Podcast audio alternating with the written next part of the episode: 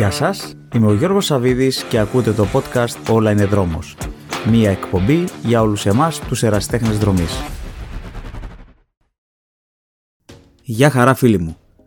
Δεν είμαι ο ειδικός να σας δώσω κάποιο εξειδικευμένο πρόγραμμα προπόνησης, αλλά μετά από κάποια χρόνια συστηματικής άσκησης υπό τις οδηγίες προπονητή και έχοντας λάβει μέρος σε κάμποσους αγώνες μεγάλων αποστάσεων, είμαι σίγουρος ότι μπορώ και είμαι σε θέση να σας δώσω κάποιες μικρές και απλές συμβουλές. Βασικά, το καλύτερο είναι να απευθυνθείτε σε κάποιον έμπειρο προπονητή που θα σας έχει από κοντά και θα μπορέσει να εξατομικεύσει ακόμα καλύτερα ένα πρόγραμμα προπόνησης για να έχετε και τα καλύτερα δυνατά αποτελέσματα. Αν πάλι θέλετε να παραμείνετε ελεύθερα πουλιά, υπάρχουν στο διαδίκτυο, σε περιοδικά αλλά και σε βιβλία πολλά προγράμματα για όλα τα γούστα και όλες τις ορέξεις. Για πεντάρια, δεκάρια, ημιμαραθωνίους, μαραθωνίους και ούλτρα. Προγράμματα που δεν είναι μονοδιάστατα, αλλά περιλαμβάνουν την απαραίτητη ποικιλία με ελεύθερα τρεξίματα, διαλυματικές, tempo run, προπόνηση σε ανηφόρες και φυσικά τα long run. Ακολουθήστε οπωσδήποτε ένα προπονητικό πρόγραμμα ανάλογα με τους στόχους που έχετε θέσει. Θα σας βοηθήσει να αποκτήσετε μια πιο ιδιαίτερη σχέση με το τρέξιμο και να βρείτε νόημα και ενδιαφέρον στις προπονήσεις σας. Μην κοιτάτε τι κάνουν οι άλλοι και μην ζηλεύετε τις επιδόσεις τους. Κόπιασαν πολύ και πέρασε πολύς καιρός μέχρι να φτάσουν όλοι αυτοί που τρέχουν γύρω σας σε κάποιο επίπεδο. Ξεκινήστε με το δικό σας πλάνο και σχέδιο. Μην βάζετε κόντρες με άλλους και ακολουθήστε πιστά το δικό σας προπονητικό πρόγραμμα. Ούτως ή άλλως, το σωστό στο δικό μας ερασιτεχνικό επίπεδο είναι να συγκρίνεις τον εαυτό σου μόνο με εσένα και όχι με τους άλλους. Από την άλλη, βέβαια, είναι πολλοί που ακολουθούν προγράμματα που βρήκαν στο διαδίκτυο που είναι όμως προσαρμοσμένα σε κάποιους άλλους αθλητές διαφορετικού επίπεδου. Το ότι ένα προπονητικό πρόγραμμα έχει μεγάλη επιτυχία σε έναν ελίτ αθλητή δεν σημαίνει πως θα δουλέψει το ίδιο καλά και σε έναν αρχάριο ή ερασιτέχνη αθλητή, αφού μεγάλο ρόλο παίζει η ηλικία και ο χρόνος ενασχόλησης με το τρέξιμο. Μεγάλο λάθος είναι επίσης να ακολουθείτε ένα πρόγραμμα προπόνησης χωρίς να λαμβάνετε υπόψη από τον αθλούμενο οι ζώνε των παλμών, αφού η μεγαλύτερη ωφέλεια υπάρχει όταν η προπόνηση γίνεται μέσα στην αερόβια ζώνη και μόνο όταν με μικρά διαστήματα μπαίνει σε μεγαλύτερες ζώνες. Ένα άλλο όμορφο κολπάκι είναι να καταγράφετε τις προπονήσεις σας.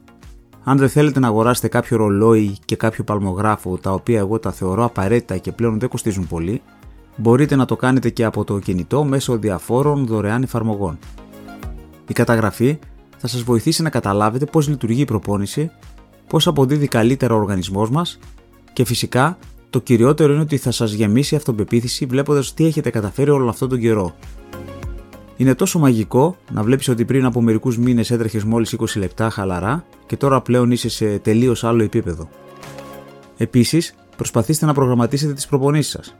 Αν εντάξετε τις προπονήσεις σας στο ημερολόγιο σας, θα το κάνετε μέρος της καθημερινότητάς σας, αφού θα αντιμετωπίζετε την προπόνησή σας όπως οτιδήποτε άλλο στη ζωή. Ο προγραμματισμός είναι βέβαιο πως το κάνει περισσότερο επιθυμητό στο μυαλό σας. Αν πάλι δεν θέλετε να τρέχετε μόνοι σας, παρακινήστε και έναν φίλο σας, ιδανικότερα στο ίδιο επίπεδο με εσάς, αφού έτσι θα παρακινείτε ο ένας τον άλλον. Μπορείτε επίσης να βρείτε και να γραφτείτε και σε κάποιο σύλλογο δρομέων.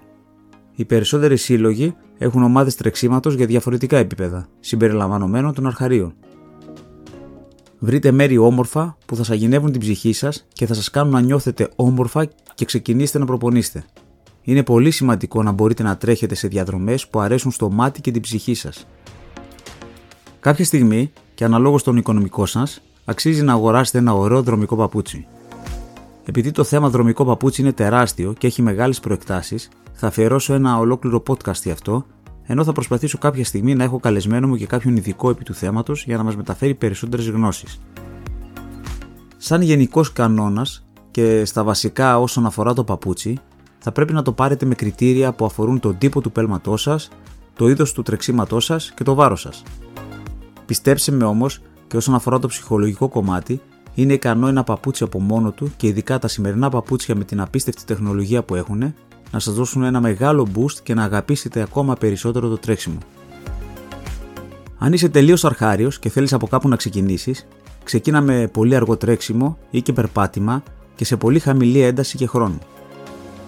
20 με 30 λεπτά οι πρώτες προπονήσεις με εναλλαγή τρεξίματος και περπατήματος. Σιγά σιγά αύξησε τη διάρκεια και όχι την ένταση. Φτάσε τις προπονήσεις σου στα 45 λεπτά και αν μετά από 10 περίπου προπονήσεις νιώσεις πιο έτοιμος, ανέβασε τότε και λίγο την ένταση μέσα στην προπόνηση με μικρές στιγμές πιο έντονου τρεξίματος.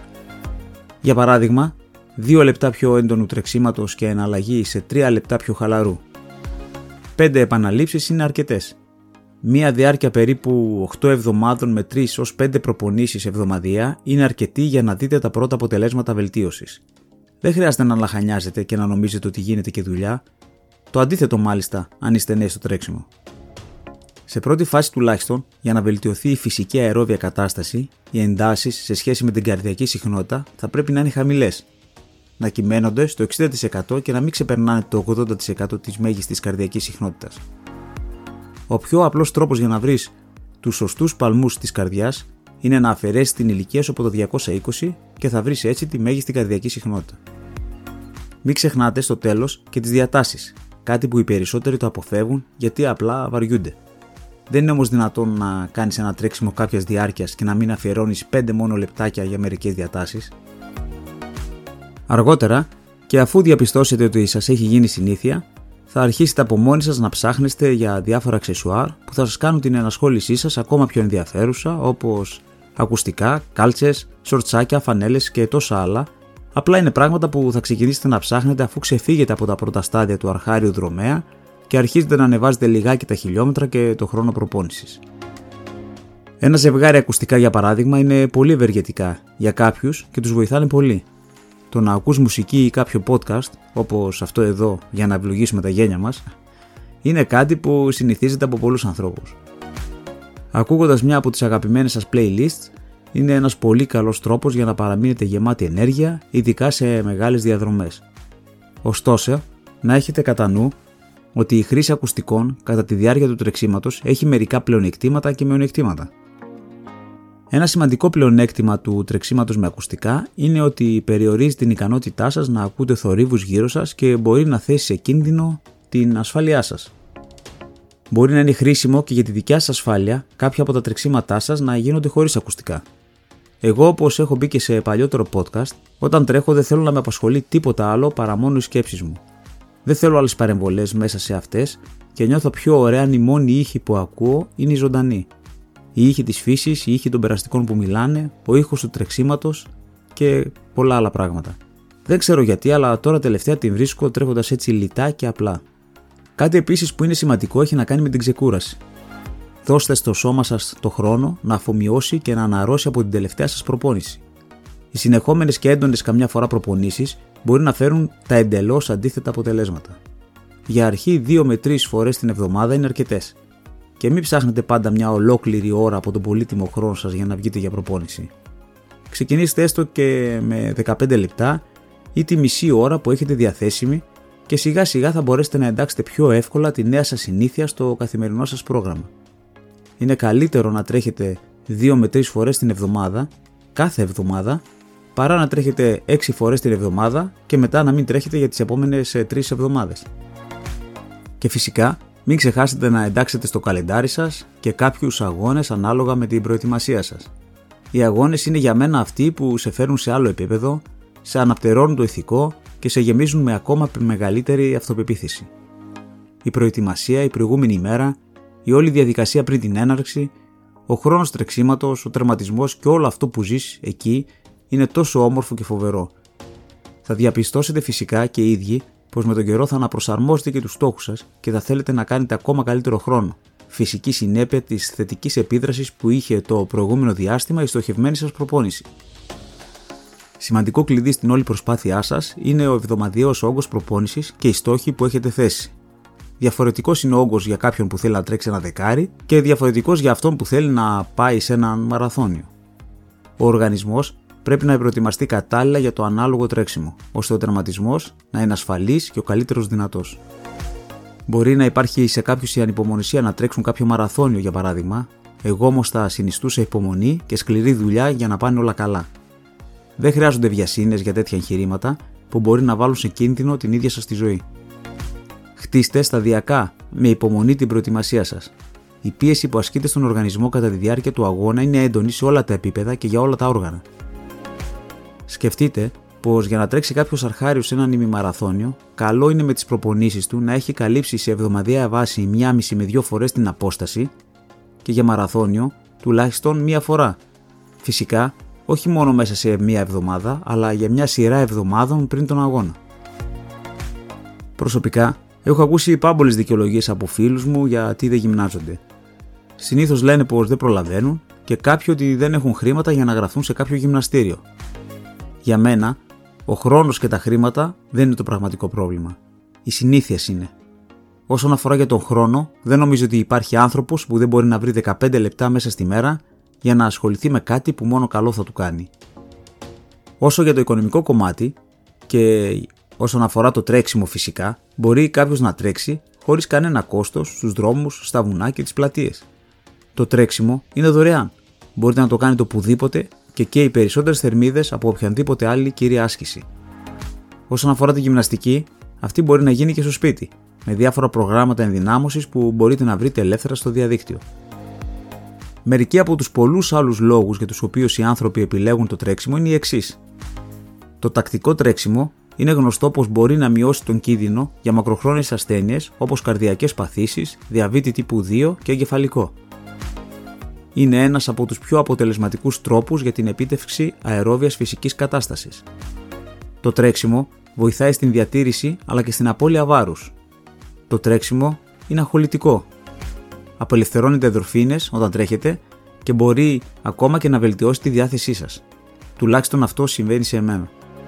Επιτυγχάνετε καλύτερη συνολική υγεία με βελτιώσεις όπως υψηλότερη χωρητικότητα των πνευμόνων, αυξημένος μεταβολισμός, χαμηλότερα επίπεδα χολυστερόλης, αυξημένη ενέργεια και μειωμένος κίνδυνος οστεοπόρωσης. Το τρέξιμο, όπως και κάθε άλλη μορφή άσκησης, είναι τόσο εγκεφαλικής όσο και σωματικής διαδικασίας. Το πιο δύσκολο είναι να σηκωθείς από τον καναπέ και την άνεσή σου, να κλείσεις την πόρτα του σπιτιού σου και να φύγεις για προπόνηση. Το πιο δύσκολο κομμάτι σε όλο αυτό είναι όλη αυτή η διαδικασία να γίνει συνήθεια. Αλλά όλα είναι θέμα μυαλού. Τίποτα δεν μπορεί να είναι ισχυρότερο από τη θέλησή μας. Συνοψίζοντας κάποια tips για κάποιον που θέλει να ξεκινήσει το τρέξιμο, θα έλεγα τα παρακάτω. Τρέξτε αργά, αποφεύγοντας να ανεβάσετε παλμούς και να λαχανιάζετε. Ακολουθήστε κάποιο πρόγραμμα ή απευθυνθείτε σε κάποιον προπονητή. Βάλτε στόχους. Αφήστε 2 με 3 ώρες από το τελευταίο γεύμα σας. Μην ξεχνάτε να ενυδατώνεστε. Για παράδειγμα, ένα ποτήρι νερό πριν την άσκηση είναι ό,τι καλύτερο. Αυξήστε σταδιακά τη διάρκεια και όχι την ένταση. Μην ξεχνάτε να ξεκουράζεστε. Να τρώτε ποιοτικές τροφές και ειδικά μετά την προπόνησή σας. Μην ξεχνάτε πως το τρέξιμο από μόνο του δεν αδυνατίζει. Μην παραλείψετε να κάνετε έναν πλήρη ιατρικό έλεγχο ώστε να βεβαιωθείτε ότι είστε απόλυτα υγιείς. Αγοράστε ένα καλό δρομικό παπούτσι. Αν υπάρχει δυνατότητα για τις προπονήσεις σας, προτιμήστε εδάφη με χώμα ή με χόρτο που είναι πιο φιλικά και ασφαλή για τα πόδια. Και μην ξεχνάτε πως το πιο δύσκολο κομμάτι μιας προπόνησης είναι να ετοιμαστείς και να βγεις από το σπίτι. Σας ευχαριστώ πολύ που με ακούσατε.